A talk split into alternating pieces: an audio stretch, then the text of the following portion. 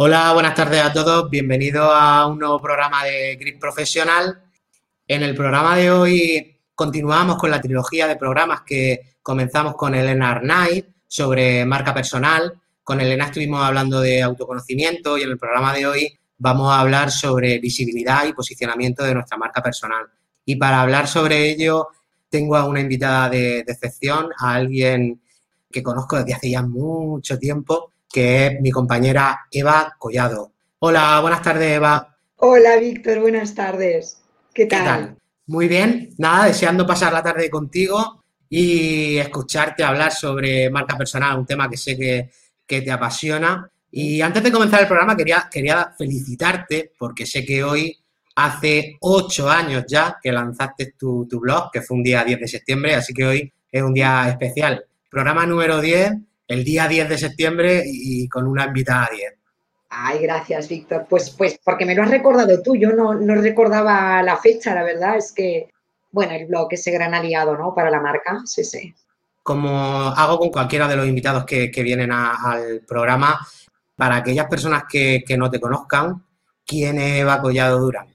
Uf, es una pregunta dificililla, ¿eh? Bueno, yo creo que Eva es una mujer, madre, profesional, que se ha reinventado muchas veces, que ha decidido vivir la vida, porque lo que no se plantea es que al final del camino se pregunte qué ha sido de tu vida y tener que decir, pues no ha sido lo que yo quería, ¿no? Es una persona que yo creo que lucha por sus sueños y que, bueno, que lleva 31 años trabajando por y para la gestión de personas, primero desde dentro, desde diferentes organizaciones y desde hace 8 años, desde el lado oscuro, ¿no?, como le llamo yo, que es desde el punto de vista de la consultoría y de la formación.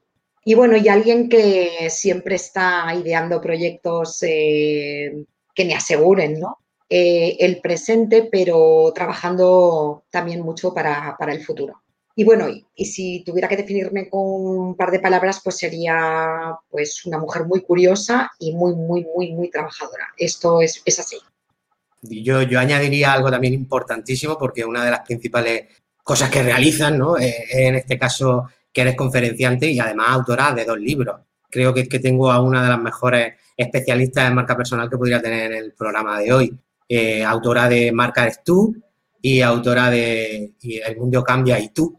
De hecho, en parte del programa van a haber algunas preguntas que van a estar también muy vinculadas a los libros que ha escrito Eva. Sí, sí, bueno, estoy convencida. Y las espero. Hablando de marca personal, a mí me gustaría también conocer qué es marca personal y qué es personal branding para Eva Collado. Bueno, definiciones de marca personal tenemos muchas y ya hace muchos años que personas que ya hablaban de este tema, ¿vale? Pero a mí me gusta aterrizar siempre las cosas al mundo profesional, ¿no?, que es el mundo en el que nos movemos. Yo si te das cuenta, yo siempre hablo de marca personal profesional, es decir, orientada por y para nuestra empleabilidad de presente y como algo que nos asegure el futuro también, ¿no? Entonces, para mí, marca personal es todo aquello que somos, hacemos, decimos y compartimos. Pero es sobre todo el valor que somos capaces de generar en terceros, el por qué los demás quieren tenernos cerca en su vida y proyectos. Es decir, no es casualidad que yo esté aquí compartiendo hoy contigo en tu canal de YouTube o que yo haya sido una de las elegidas. Probablemente todas las personas que vamos a participar somos personas que tenemos una marca que nos antecede, un resultado que nos antecede. Somos personas que generamos valor, que tenemos un blog, que escribimos libros, que compartimos tendencia. Entonces, claro, esto es lo que hace, ¿no?, que la gente, pues, en un momento determinado haga así y piense en ti. Hay un concepto muy generalizado, ¿no?, y que yo estoy un poco cansada de ver en redes sociales, ¿no?, que asocian la marca a la venta. La marca personal no es para venderte, la marca personal es para que te encuentren, ¿eh? Luego ahí ya nosotros usamos todo tipo de técnicas, aprovechamos posicionamiento en Google, escribimos artículos inteligentes con palabras que nos posicionen y todas esas cosas, ¿no?, que esa es la competencia digital asociada a la marca. Pero al final, en la vida casi siempre, o sea, en el mundo virtual funciona muy mucho como en el mundo real, el boca a boca siempre hace más, ¿no? Yo siempre, cada vez que me llaman para una conferencia o para cualquier tipo de evento o lo que sea, siempre pregunto, ¿por qué yo, no? Muchas veces el posicionamiento viene porque sencillamente han puesto en Google especialista en marca personal o lo que sea, y he salido yo. O sea, algo estaré haciendo bien en ese sentido, pero muchas veces es porque alguien me ha visto en un congreso o en otro y me va recomendando. ¿Qué es el personal branding? El personal branding son todas aquellas acciones de marketing que nosotros asociamos al proceso de nuestra marca. Es decir, son todas aquellas acciones que convertimos en marketing personal, ¿eh? Y una acción puede ser desde hacer un stories sobre uno de tus libros, compartir un tweet anunciando el siguiente artículo de tu blog o compartir sencillamente una imagen de un congreso donde tú has estado, bonita, una fotografía, etcétera, etcétera. Pues eso sería el personal branding. Todas esas acciones que hacemos para dar a conocer esa marca personal que ya tenemos en el mundo real y que ahora tenemos la posibilidad de mostrarla a miles y miles y miles de personas a través de los diferentes canales. Dentro de ese proceso hay una parte que todavía no hemos visto en Grip Profesional, que es la parte de estrategia personal, que será la que veremos con Guillén Recolón, que será otro de los invitados. Y hoy el programa está centrado en la última parte de ese proceso de personal branding, que es la visibilidad y el posicionamiento. Eva, en tu libro El Mundo Cambia y tú, dedicas el último de los capítulos del libro al desarrollo de la marca personal y la consideras como si fuera una competencia básica y diferencial del profesional del siglo XXI. ¿Tan importante en el mercado laboral actual en la marca personal? Sí, es importantísima por muchísimas razones. Mira, la primera, hay gente por ahí que dice, si no estás en las redes sociales no existes. No es cierto. Claro que existimos, ¿eh? Tenemos amigos, colaterales, compañeros de trabajo, familia. Tenemos una marca en la vida real. Pero mi pregunta es, si el 80%, y casi que me atrevería a decirte 85-90% de todos los proyectos, de las posibles colaboraciones, de las ofertas laborales, ya solamente circulan en Internet, si no estás, ¿cómo te van a encontrar? Cuando yo busco a un candidato, busco a personas, las busco, glogueo su nombre, etcétera, etcétera. Claro, si no me sale, esto lo que me está significando a mí es que esta persona no tiene competencia digital. Yo, por ejemplo, me dedico a hacer Headhunter. Yo hago reclutamiento directo en la red. Es verdad que lo hago para empresas que ya han decidido que quieren incorporar a sus líneas de trabajo o a sus empresas a personas con huellas digitales potentes. Y esta sería la segunda razón por la cual hay que desarrollar esta marca. ¿Por qué? Porque las empresas cada vez más van a apostar por personas con una huella digital potente. ¿Por qué? Porque se han dado cuenta de que la marca personal de uno de sus colaboradores o trabajadores asociada a la marca en sí misma de la organización es lo que se llama hoy en día full branding. No es lo mismo un candidato que lleve detrás una buena mochila de contactos, un mundo de relaciones, una persona que se está nutriendo de todos los aprendizajes que pueden haber en Internet, ¿no?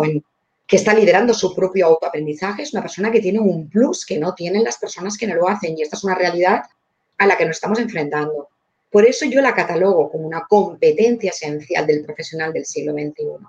Y todo lo que hagamos, cada minuto que dedicamos, cada decisión inteligente que tomamos, cada canal que decidimos abordar, cada presencia, cada huella que dejamos, está dejando un pozo que es consultable por las personas que se interesan por nosotros. Yo siempre digo que cuando tú buscas a un candidato, y lo buscas en la red, y lo buscas en Google, y no hay ni tan siquiera un perfil en LinkedIn al que recurrir, ¿qué es lo que pasa? Que no existes, no estás. Entonces, mucha gente me dice, bueno, ¿y cómo me posiciono? ¿Cómo puedo tener un primer resultado? Hazte un buen perfil en LinkedIn ya directamente. Bueno, ya estás ahí y me estás facilitando a mí la vida como seleccionadora. ¿Por qué? Porque hemos de tener en mente que el currículum vitae tradicional ya ha muerto literalmente, que lo que nosotros tenemos ahora es un currículum vitae social y vivo y que depende única y exclusivamente de todas esas acciones que nosotros vamos a hacer para llevarlo al éxito dentro de lo que es nuestra visibilidad. Está claro que no tener hoy día un perfil en una red social o no tener esa identidad digital nos puede hacer perder oportunidades profesionales. Van a haber empresas que sigan a lo mejor utilizando medios más tradicionales, pero yo creo que la gran mayoría, y eso lo sabemos tú y yo, que llevamos más de 10 años con todo este tema, en este caso de reclutamiento online o de reclutamiento a través de redes sociales, y efectivamente, los que hemos dejado de utilizar esos medios más tradicionales, sí puede ocurrir que al no encontrarte en la red, pues no te incorpore dentro de un proceso de selección. Eva, el programa de hoy habla de visibilidad y la visibilidad de nuestra marca personal también va muy asociada a canales que podemos utilizar de cara a esa visibilidad. ¿Qué pauta en este caso nos daría a la hora de elegir los canales más adecuados donde mostrarnos o donde hacernos visibles? A ver, yo siempre hago una separación entre lo que son los canales online y offline. Es decir, la gente se cree que la proyección es solamente en el mundo digital, ¿no? El mundo real. Yo siempre digo que el verdadero éxito de una marca 2.0 o 3.0, no sé en qué punto estamos ya, yo creo que estamos más cerca del punto 4. El éxito es que cuando la gente te vea en el mundo real te diga eres igual que como yo te imaginaba o mejor, esto por un lado, pero no podemos olvidar que donde las cosas ocurren es en el mundo real. Es decir, tú puedes tener una buena proyección digital, pero eso no te va a eximir de que en última instancia yo quiera hacerte una entrevista en el mundo real y ver, ¿vale? Entonces tiene que haber una total consonancia entre una cosa y la otra. Entonces no podemos olvidar que hay canales en el mundo real, que es el mundo offline, que nosotros podemos utilizar y mucho más fácil de lo que creemos para posicionar nuestra marca. ¿Cuáles serían estos canales? Pues desde todos los canales relacionados con lo que sería el merchandising, por ejemplo, desde un roll-up que nos puede acompañar en un momento determinado en una de las presentaciones, una buena tarjeta de visita, bueno, todas esas cosas, ¿no? Y si tienes un producto o estás lanzando un producto, pues desde un bolígrafo hasta si eres formador o eres coach o eres community manager, lo que sea, todo lo que sería tu imagen de marca física, ¿no? Que puede venir reflejada en un cuaderno de notas, en una carpeta donde tú vas a poner cosas, etcétera, etcétera. Pero luego hay otros canales que son un poco mezcla, ¿no? Que podría ser un canal de radio, un canal de televisión. Hay mucha gente que me dice, Eva, es que te hemos visto en la tele. Digo, sí. ¿Y cómo has llegado a la tele? Es que es muy sencillo llegar a la tele. No podemos olvidar que tanto las televisiones como las radios buscan siempre contenido. Y ahí es donde nosotros tenemos que actuar de una manera reactiva, proactiva, mejor dicho, proactiva. Es decir, yo lanzo, por poneros un ejemplo, este último libro. Bueno, pues lo que hago es un contacto con todos los medios. Les digo que voy a sacar este libro y que he hecho un estudio previo de todos los programas donde yo creo que mi libro puede encajar. ¿Qué hago? Me pongo en contacto, hago una inversión económica, les envío el libro. Y muy fácilmente podré intervenir un día u otro, porque estos programas se tienen que llenar. Claro, sí, lo que estamos esperando en casa es que alguien de una tele o de una radio nos llame, pues eso no va a suceder, ¿vale? Es así. Yo, para que te hagas una idea, cuando lancé Marca Eres Tú, intervine en 150 radios, en 3 meses y medio, en 150 radios. Solamente que esas 150 radios me hayan dado un porcentaje de ventas, eso es lo que hace que Marca Eres Tú en estos momentos, unos años después, esté en 4ª edición, que además he tenido que revisar el libro, porque Marca Eres Tú es un libro que lleva una serie de aplicaciones y de herramientas que muchas habían desaparecido, y esta 4ª edición ha tenido que salir actualizada, porque realmente es un libro que sigue ahí. Con El Mundo Cambia y Tú, pues bueno, he estado en Televisión Española, he estado en Televisión de Barcelona, y es eso, es la reactividad. Y no podemos olvidar que solamente el 40% de las personas estamos realmente en redes sociales, que está el otro 60% que todavía vive en un mundo muy analógico, pero que sí ve la tele y que sí escucha esa radio. Entonces, hay que ir ensamblando unas cosas y las otras. Y eso sí, en el momento en el que nos atrevemos, porque claro, ir a una televisión no es fácil, intervenir en directo en un programa de radio no es fácil, porque yo me he encontrado de todo. Yo me he encontrado con locutores de radio maravillosos que me han hecho una entrevista maravillosa, y me he encontrado con locutores de radio que me han puesto entre la espada y la pared, cuestionando el término de marca personal y tal, y he tenido que defenderlo como una jabata. Pero no pasa nada, porque cuando tú estás seguro de tu producto, lo has parido, lo has cuidado, lo has llevado hacia adelante y crees en él, es muy fácil la defensa, ¿no? Entonces, hay que atreverse, ¿eh? A mí la gente me dice, oye, ¿todo el mundo puede tener una marca personal? Sí. ¿Todo el mundo puede tener una marca personal de referencia? Eso es harina de otro costal. Eso necesita dedicación, aprendizaje de herramientas, mucha competencia digital y horas de dedicación. Fíjate, a colación de lo que estás comentando, una de las personas que nos está siguiendo hoy en el programa es Alejandra González y preguntaba, ¿la marca personal se aplica para todas las áreas? Soy del ámbito de la ingeniería. Hombre, por supuesto. a todas y cada una de las áreas. Es que es responsabilidad nuestra liderar nuestra imagen digital. Ramón Freixa, un colega, siempre dice, ¿no? Si tú no dices quién eres, los demás lo harán por ti. Entonces, es cuestión de liderar, de decir, bueno, yo cómo me quiero mostrar. En el caso de Alejandra, como ingeniera, quiero mostrar lo que yo hago, quiero mostrar mis trabajos. Por ejemplo, Alejandra, tienes un canal como es Instagram, que es un sitio maravilloso donde tú podrías mostrar tus proyectos. ¿Eso qué hace? Que si, por ejemplo, tú estás trabajando dentro de tu empresa, la empresa valore que tú estés compartiendo todas estas cosas, y eso también hace que otras empresas puedan fijarse en tu talento. Pero claro, si tú no lo muestras, si tú no compartes, tú eres alguien desconocido. Yo añadiría también, volviendo a la pregunta que te hacía, que de cara a elegir un canal, en cuanto a dar visibilidad a nuestra marca personal, es importantísima esa parte de autoconocimiento y esa fase de estrategia que hayamos establecido anteriormente. Mucha gente asocia la marca personal a esta última parte, a hacerme visible, sin haber llevado a cabo anteriormente esa parte de autoconocimiento y sin haber establecido una estrategia. Y claro, sin esa estrategia y sin conocer qué objetivos tienes, establecer en un momento dado canales también puede ser difícil, ¿no? Mira, yo cuando escribí mi primer libro, escribí el libro que me hubiera gustado tener a mí cuando empecé con esta historia.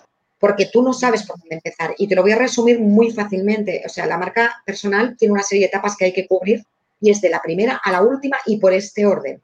Viaje de introspección personal, porque si tú no sabes quién eres, no puedes explicarle al mundo quién eres tampoco. Y es un viaje difícil. Lo comentasteis con Elena en el último programa. Es un viaje difícil porque es un viaje en el que tú te das cuenta en lo que eres realmente fuerte, pero también te das cuenta qué es lo que falla. Y detrás de ese viaje de introspección hay una serie de decisiones de cambio intrapersonal y hay una serie de decisiones de aprendizajes que tú tienes que tomar para asegurarte el presente y ir caminando poco a poco en ese futuro en el que tienes que estar. La segunda parte es ver hacia dónde va tu profesión. Lo hemos comentado muchas veces, ¿no? Lo sabes, hay una aplicación que se llama The Robots, que te dice el tiempo que le queda a tu profesión. Uh-huh. Si yo ahora estoy en recursos humanos y estoy haciendo nóminas y sé que eso se va a acabar, pues yo tengo que tomar la decisión de si me voy hacia People Analytics o qué hago. O intento integrar algún tipo de aplicaciones de inteligencia artificial para conocer más a mi gente y para sacar datos, para hacer muchas cosas. Y tengo que ser yo como profesional de manera reactiva quien propone a mi propio responsable para asegurarme el futuro dentro de su organización. Cuando tengo claras estas dos cosas, entonces voy a por mi propuesta de valor. ¿Por qué quiero ser reconocido en el mercado? A ver, Víctor, si yo vengo a visitarte a ti y te digo, hola, soy Eva Collado, consultora estratégica de capital humano, conferenciante, escritora, formadora y tra. Tú me dirás, guapa, esto es lo que pone en tu tarjeta de visita. Pero si yo entro en el departamento de recursos humanos, ¿no? Que ahora es mi cliente principal, y le digo, hola, soy Eva Collado, pongo en valor a personas y organizaciones para que diseñen y proyecten su mejor versión en un mundo complejo, digitalizado y cambiante. Probablemente dirán, esta mujer sabe de lo que habla, porque es a lo que yo me dedico. Y la gente me dice muchas veces, pero hay gente que esto no lo entiende. Es que el que no lo entiende tampoco es mi cliente. Es que la propuesta de valor, y esa propuesta de valor es la que nosotros tenemos que proyectar en nuestros perfiles sociales. Si tú entras en un LinkedIn con una propuesta de valor que explica qué problema, qué hago, qué problema resuelvo, qué puedo hacer por ti, qué vas a ganar si me contratas, las cosas suceden. Y cuando ya tienes esto claro, entonces te vas a hacer tu plan de comunicación personal, que de esto os hablará Guillén en el próximo programa.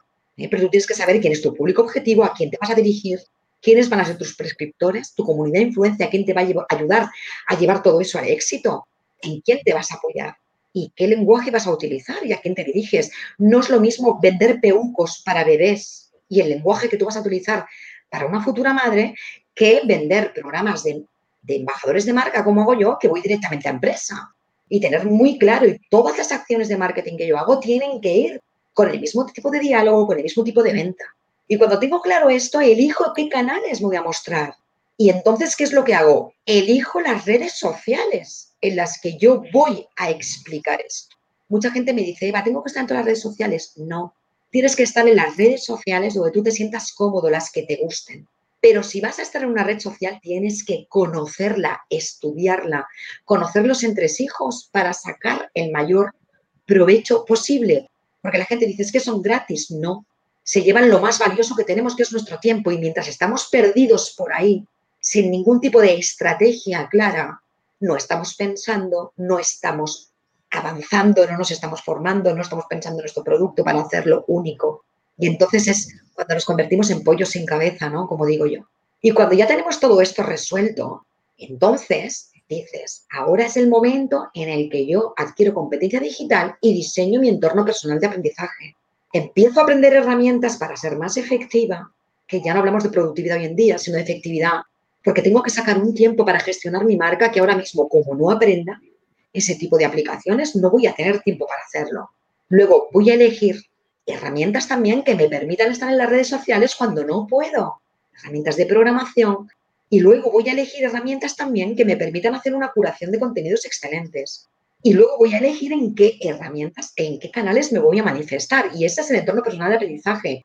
Porque la información, el que nos llegue la información es básico para que podamos tener esta presencia y podamos compartir con la gente tendencia, innovación y posicionarnos ahí. Entonces, a mí mucha gente me dice, pero tú que estás en tantas redes sociales y de manera tan activa, ¿cuánto tiempo le dedicas? Pues yo le dedico 20 minutos al día, no más. Y programo, y lo tengo y lo lanzo, y lo que sí hago, por supuesto, porque para mí mi comunidad se merece todo el respeto del mundo mundial, porque yo sin ellos no sería nadie, yo sin ellos no sería visible, yo sin ellos y su complicidad y su amor, porque tengo la mejor comunidad del mundo mundial, así que a todos los que estáis aquí hoy os mando un beso enorme y gratitud eterna, yo sin ellos no sería nada, entonces también los tengo que mimar. Y también tengo que cuidarlos y también tengo que saber qué es lo que publicas tú, Víctor, para que el día que tú sacas un artículo en tu blog. ¿Y esto por qué yo sé que tú sacas un artículo? Pues porque yo tengo una curación de contenidos excelente donde tengo los 500 blogs que para mí son de referencia y esto me sale en una herramienta y yo cada mañana doy un vistazo y en 20 minutos leo en diagonal los 5 tweets, por ejemplo, que voy a hacer y los lanzo. Y voy entrando en esos momentos, ¿no?, que tienes más perdidos o que tomas un café y si alguien me ha preguntado algo, le contesto. Porque en el momento en el que creces, puedes creerte que te has convertido en una especie de gurú o algo extraño. En el momento en el que te endiosas y el ego se te apodera, pierdes el contacto con la gente. Y en el momento en el que pierdes el contacto con la gente te da la espalda. Porque la gente está cansada de esto. La gente quiere detrás de una cara una persona. Y las redes sociales, son para sociabilizar también. Y esto a mucha gente se le olvida. Eva, dentro de esos diferentes canales que en un momento dado podemos utilizar para dar visibilidad a nuestra marca personal, en tu libro El Mundo Cambia y tú mencionas que el blog es una parte importantísima de nuestra identidad en la red. ¿Para qué tipo de perfiles profesionales, por ejemplo, recomendaría este canal? Pues mira, yo les recomendaría casi para todos los perfiles que tengan algo que contar. Para mí, una persona que tiene un blog es un antes y un después. Para mí es algo diferencial. Es decir, yo hasta no hace mucho estaba en un proceso de selección y mucha gente, ¿no?, universitaria que está acabando sus estudios siempre me dice, pero es que, claro, no tengo experiencia. Digo, pero tienes la posibilidad de tener un blog donde tú puedes mostrar la experiencia y tus niveles de experiencia sobre los temas que tratas. Claro, un blog significa que esa persona tiene competencia digital, que es una persona disciplinada, que va ofreciendo contenidos de manera regular, que es una persona que está en pleno aprendizaje porque lo que quiere dar son cosas buenas a su comunidad, con lo cual es una persona que se está asegurando de leer y para poder luego dar esa calidad. Me demuestra también que tiene una competencia digital porque manejar un WordPress no es sencillo. Cualquier persona que nos esté escuchando hoy pues lo sabrá. Luego también esa rigurosidad o disciplina a la hora de publicar. Claro, si yo tengo, no hace mucho, estaba buscando un traffic manager. Claro, es que vi el blog de uno de ellos y dije, Dios mío, esta persona es casi un catedrático. Entonces, claro, esto da muchísimos puntos a las personas, muchísimos puntos. Entonces, para mí es que tú no tienes por tu profesión o lo que sea, da igual, al menos atrévete a explicar cosas, por ejemplo, en Pulse. Si no te ves ahora con las ganas de empezar un blog, porque, bueno, esto también conlleva un gasto, ¿no?, la compra de un dominio y otras muchas cosas. A lo mejor ahora pues no estamos en el momento más bollante para hacerlo, ¿no? Estamos en un momento raro todos. Bueno, pues intenta empezar a explicar cosas en Pulse. Yo se lo recomiendo a mis alumnos. Yo tengo un alumno de una empresa que ha escrito su primer artículo en Pulse y se ha encontrado con 2.000 visualizaciones. Y anoche me llamó y me dijo, Eva, ¿qué ha pasado? Digo, bueno, pues lo que ha pasado es que has escrito algo realmente bueno. Para aquellos que no conozcan, Pulse es la herramienta de blogging que tiene LinkedIn. Exacto, que está dentro de LinkedIn. Yo añadiría algo importante. Después de 8 años como blogger, a mí el blog, aparte, me ha aportado algo importante y es tener yo el control, porque al final decides en qué canales quieres dar visibilidad a tu marca personal, pero luego te puedes encontrar pues con la triste noticia de que en un momento dado, a lo mejor, por incumplir una norma de una comunidad, una red social te cierre tu cuenta. Mirad, Miguel Bosé hace unas semanas que le han cerrado todos sus perfiles sociales y ya no puede comunicar su marca personal. O, por ejemplo, que cierre esa red social, como sí pasó con Google Plus. Y, sin embargo, pues puedes continuar con tu estrategia de marca, ¿no?, a través de tu blog. Yo, para mí, por ejemplo, el blog ha sido una ventana de oportunidades completa que me ha abierto. Y además, bueno, que es una herramienta muy versátil, que no solamente es para escribir artículos, sino que tú puedes tener ahí todo colgado. Quiero decir, tú entras en mi blog y en el tuyo y en el de cualquier persona que se precie, y es un blog en el que tú explicas quién eres tú, los servicios que haces, ¿no? Yo, en mi caso, pues, qué conferencias doy, los libros que tengo publicados. Eso es, para mí, es el mejor escaparate que podemos tener, ¿no? Y como tú bien dices, bajo nuestro control. Y es, además, el blog siempre da muchísimas cosas buenas, ¿no? Y luego la posibilidad de que la gente te contacte directamente. Tú y yo sabemos que, bueno, a mí el 40% de mis proyectos me sale por mi propio blog. Y que, no, bueno, también no necesariamente hay que ser conferenciante, un escritor de libros. Yo veo blogs, por ejemplo, de chicas que son peluqueras, que te explican en un artículo cómo hacer las mechas californianas y tal, con un vídeo de YouTube. Gente que se dedica a la fontanería, a la electricidad. Siempre a lo mejor nos vamos más a un tipo de profesiones, no tan del día a día, ¿no? Y yo creo que un blog puede ser para cualquier tipo. Para cualquier tipo. Mira, hay blogs maravillosos. Hay un blog por ahí que es una persona que viaja mucho por trabajo y nos explica los atajos que hay dentro de los aeropuertos. A mí me ha devuelto la vida. O sea, yo por él he recuperado metros y metros o sea, y estas son pequeñas cosas que, bueno, en fin. Luego, lo que tú dices, hay blogs de oficios completamente maravillosos, blogs de cómo se, yo qué sé, ese momento en el que dices, bueno, pues voy a colgar un cuadro en mi casa. Una cosa tan sencilla como eso, pues hay personas que te lo explican con unos vídeos increíbles, ¿no? Entonces, tienen el blog, luego tienen su página en Instagram, luego, bueno, en fin, es una manera de... Y claro, si tú profesionalmente vas... O peluquería o lo que sea, o carpintería o sastrería, ¿no? Como hemos visto el caso de... Entonces, tú luego vas trabajando, te vas especializando, vas trabajando el SEO y cuando la gente busca, encuentra ese blog. Y es maravilloso. Conseguir visibilidad no significa que nuestra marca personal se haya posicionado en la mente de nuestro público objetivo, por así decirlo. ¿Cuál es la clave para conseguir posicionarnos en la mente, por ejemplo, de un potencial empleador? Mira, yo creo que yo siempre digo que la marca personal se tiene que fundamentar en 4 pilares principales, que es sólida, humana, creíble y auténtica. Un futuro empleador se va a dar cuenta enseguida si lo que tú proyectas no es todo eso. Yo creo que lo más bonito que tenemos nosotros es nuestra propia esencia. Muchas veces intentamos ocultar cosas porque creemos que no van a gustar y precisamente esa es la cosa que le puede gustar al empleador.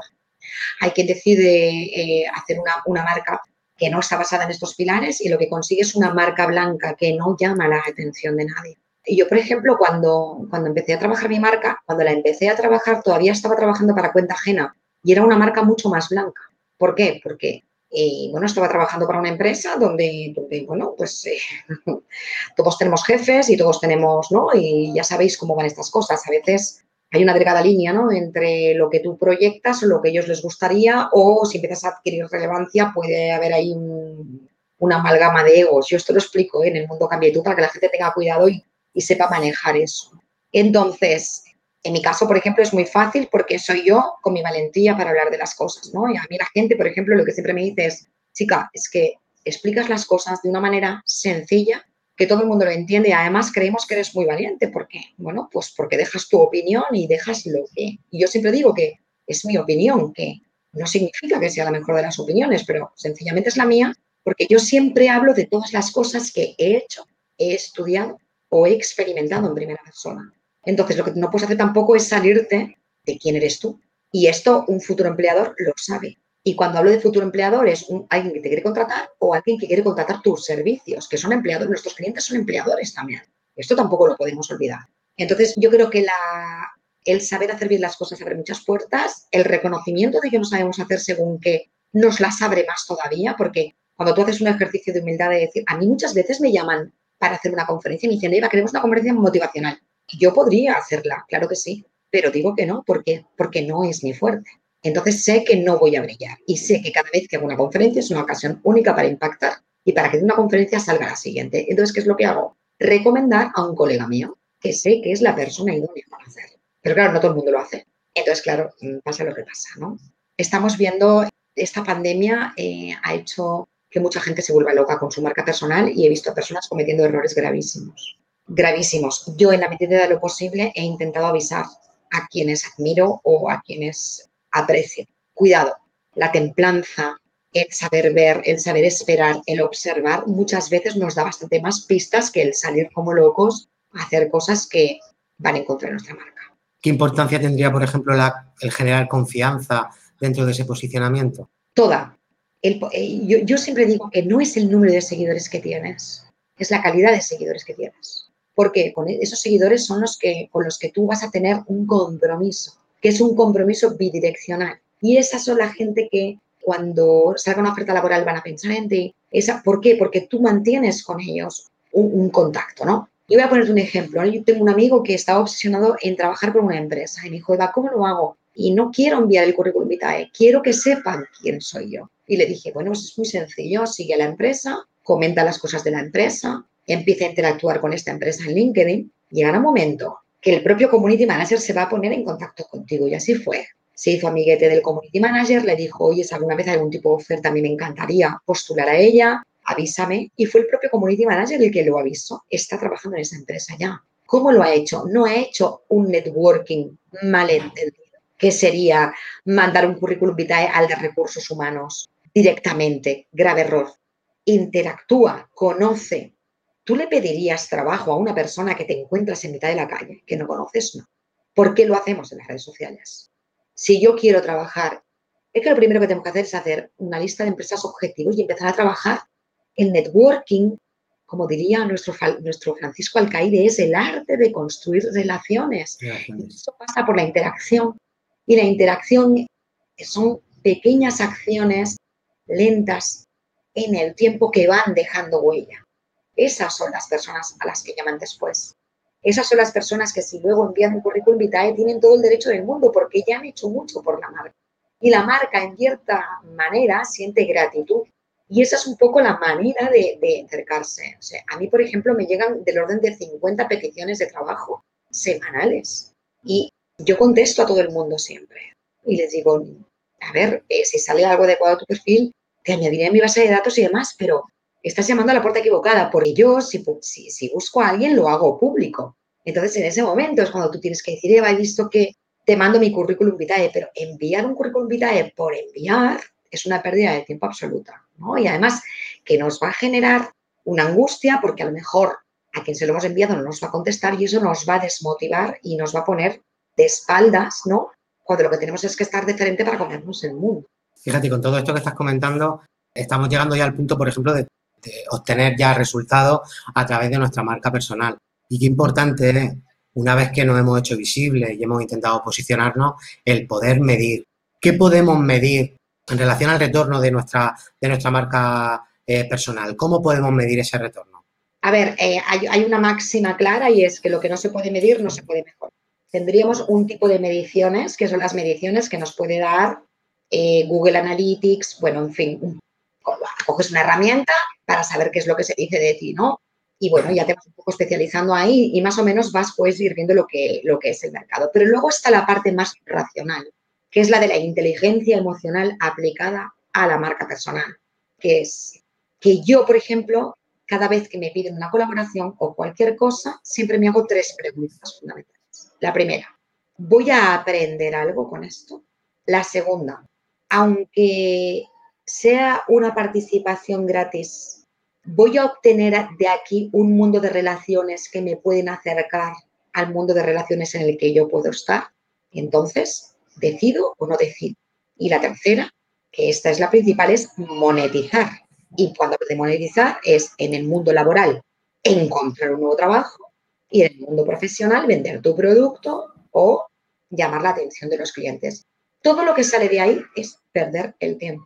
Porque o aprendes o amplías tu mundo de relaciones o monetizas. Todo lo que se salga de ahí debemos decir no. Y gestionar el no en la marca es complicado. Es que me llaman para colaborar, es que me llaman... Sí, muy bien, pero mientras estás haciendo estas colaboraciones que muchas veces, Víctor, te llaman porque tienes muchos seguidores, mucho más que la persona que hace la colaboración, y lo que están haciendo es aprovecharse de tu marca. A mí me han hecho, creedme todos los que estáis escuchándonos hoy, me han hecho más de 150 propuestas de directos durante el confinamiento en Instagram. Más de 150. Yo me tuve que hacer... Yo decidí no hacer ninguno porque tampoco tenía el cuerpo. Yo estaba centrada en pasar todo mi producto al mundo online para poder seguir facturando. Esto fue mi prioridad absoluta. Bueno, primero curarme del espanto de esta noticia, luego intentar integrar todo lo malo que venía y saber que durante muchísimo tiempo mi actividad se iba a parar, saber también encajar personalmente la pérdida de facturación, el que... 15 congresos que tenía. Yo tenía la agenda petada hasta noviembre de este año. Todo eso se iba cayendo, intentar encajar el pospuesto, anulado, hasta nueva orden, ¿vale? Tuve que hacer todo ese ejercicio para luego salir limpia y poder seguir gestionando mi marca de una manera inteligente. Entonces, mucho cuidado porque de no estar diciendo sí cuando nos estamos diciendo no a nosotros mismos. Esto es un tema de prioridades. Todos sabemos los ingresos que necesitamos, todos sabemos el tiempo que necesitamos para mejorar el producto, todos sabemos el tiempo que necesitamos para que nuestra marca personal siga en consolidación, porque hacer una marca es fácil, mantenerla en el tiempo y que vaya creciendo es harto complicado. Y todo va a depender de esa toma de decisiones inteligentes. Y bueno, hay gestionar el no, y cuando es no, no, no. Hay un hashtag por ahí, es que lo gratis mata, ¿no? Creo que es un hashtag que creó Jordi Coley en su día, o gratis no gracias, ¿no? Estamos en este mundo trabajando también para que nuestra marca personal nos rente, porque si no, ya me explicaréis. Eva, hablando de visibilidad, yo te voy a poner ahora en un apuro, porque vale. Claro, tantos años siendo visible, a mí me gustaría conocer cuál es el principal aprendizaje que ha tenido Eva Collado a través de un error en cuanto a visibilidad de su marca personal. En cuanto a un error, tengo que decirte que no he vivido nada como un error. No he vivido nada como un error porque soy muy cauta. Entonces, cada vez que he tenido que vincular mi marca a otra o demás, he dicho no. Y he sido muy, muy consciente de los peligros que entraña toda esta visibilidad, ¿no? Y de la corresponsabilidad que tengo con mi comunidad y con mi propia familia. Si tú te das cuenta, toda la proyección que yo tengo es profesional. Quizá me humanizo más en Instagram porque es una red social de la que disfruto mucho y de la que, bueno, hago otro tipo de reflexiones y otro tipo de cosas, ¿no? Entonces, error, creo que no he cometido ninguno grave. Errores en el sentido de, bueno, sí, de hacer algún tipo de acción y que no haya ido bien. Cuando una acción no ha ido bien, pues, bueno, aprendizaje y no volver a repetir porque tu comunidad, pues, no está para este tipo de acciones. Y no pasa nada. Lo que sí que es verdad es que tenemos que hacer como piensan las empresas innovadoras, ¿no? Pensar de una manera muy fehaciente que innovar o crear es una cultura de ensayo-error. Darnos cuenta de que cuando sentimos en algún momento que hemos fracasado con algún producto o con alguna cosa, era necesario para poder avanzar ese producto en otra dirección y poder hacer otras cosas y que lo que hoy se vive un poco, entre comillas, como un fracaso, nos trae lo principal que hay, que es el aprendizaje, ¿no? Para que no vuelva a ocurrir. Me he encontrado con algún que otro hater, bueno, esos trolls maravillosos, que bueno, que es normal, porque es súper importante. Y esto sí que quiero que os quede muy claro a todos. No trabajéis vuestra marca intentando gustar a todo el mundo. Eso es imposible. Eso nunca va a pasar. Nunca. Es imposible. Importante. Y en el momento en el que tú basas tu marca en a ver, para no molestar a nadie, para no sé qué, esto no lo voy a hacer porque estoy colectivo, lo que puede pensar, en ese momento vuelves a ser marca blanca. con lo cual es imposible avanzar. Yo siempre digo que siempre que lo hagas desde el respeto más absoluto y, oye, si nos equivocamos y tiene que haber un reconocimiento público, tampoco pasa nada, se equivoca todo el mundo. La primera fase de gestión de una crisis de marca es el reconocimiento, si realmente te has dado cuenta, ¿no? Entonces, a mí lo que me hace mucha ilusión es que si alguna vez he tenido algún trolillo por ahí en redes sociales, ¿no? Sobre todo en Twitter, que es una red social como más de gestión directa y como que yo no he tenido que salir a defenderme, me ha defendido mi comunidad. Y esto es lo más grande que te puede ocurrir. O alguien que ha hecho a lo mejor una mala crítica de mi libro, he tenido una, pero me hizo daño porque los humanos somos así. Tienes 100.000 buenas y el libro está en segunda edición en mes y medio y te quedas con lo que te ha dicho la persona de turno, ¿no? Pues es que no me hizo falta ni contestarle, porque personas que habían leído el libro le dijeron, oye, vete a molestar a otro lado. ¿Y esto cómo lo he conseguido? Pues cuidando mucho a mi gente y dándoles valor y dejándome los dientes en darles la novedad que sé que van a buscar en mi timeline de Twitter y contestándoles y ayudándoles cuando ellos necesitan. O sea, el verdadero valor de mis no sé cuántos miles de seguidores en Twitter es poder ponerla a disposición de personas que lo necesitan en estos momentos más que yo. Y esto es así. Y yo soy feliz conectando gente y soy feliz dando visibilidad a la gente. Feliz. No, yo puedo dar fe. De hecho, fíjate, hoy me ha pasado una anécdota graciosa. Sabía que era hacía 8 años que lanzabas tu blog y escribías tu primer artículo y he buscado en Twitter, digo, a ver cuándo fue la primera comunicación que yo tuve con esta mujer a través de redes sociales. Y yo no te conocía y cuando publiqué mi tercer artículo, allá por el año 2012, diste difusión a ese artículo a través de Twitter sin yo conocerte y a raíz de aquello se entabló una relación tanto a nivel profesional como de amistad. Fíjate, no conoces de nada a una persona, has leído un artículo que te ha llamado la atención y a raíz de aquello sigue dando difusión a contenidos de otras personas. Qué importante es eso también, ¿no? Dentro de la marca personal. No solamente hablar de uno mismo, sino hablar también de terceros. Fíjate la magia de las redes sociales, ¿no? Y después de yo compartir ese artículo, que te puedo asegurar, Víctor, que si lo compartí es porque me gusta, porque yo tengo amigos que escriben artículos y el que no me gusta no lo comparto y lo saben y entonces ya me llaman. No lo has compartido, ¿qué pasa, no? Le hago mi crítica constructiva, le digo, no estoy de acuerdo en este punto, en este y en este, entonces no te lo voy a compartir. Ya está, no pasa nada. De la misma manera que encuentro artículos que me súper alucinan y le pongo un IRT y pongo recomiendo leer, etcétera, etcétera. Pero fíjate lo más bonito de todo, que tú y yo nos hemos conocido así.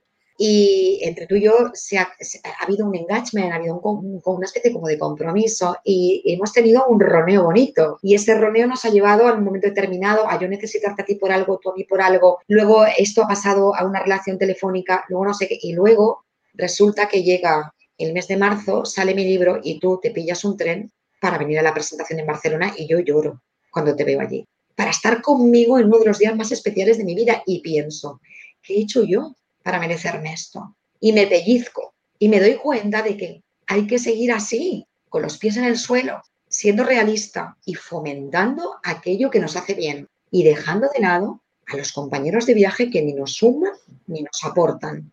Tenemos tiempo para poca gente. Tengamos a gente buena. Seleccionemos a la gente que nos suma y a la gente que nos va a hacer seguir avanzando y creciendo, porque todo lo demás es perder el tiempo. Se me ha hecho cortísimo. Estamos ya al final del programa, hemos pasado ya los 45 minutos. En todo caso, a los que nos estáis escuchando, deciros que el tener una vida profesional y personal extraordinaria está en vuestras manos, que el conocimiento es el camino, que la reinvención no es una opción, es una constante ya en nuestras vidas y que adoptar a la incertidumbre como compañera de viaje debe ser una máxima también. Pues Eva, 1000 gracias de corazón. No quiero tampoco despedirme sin decir quién es el invitado de la semana que viene. En este caso, la semana que viene tenemos a Celia Hill para hablarnos de LinkedIn y de la búsqueda de empleo. Pues bien. Lo dicho, Eva, gracias de corazón. No, gracias a ti. Ya sabes que si tú me dices ven, lo dejo todo.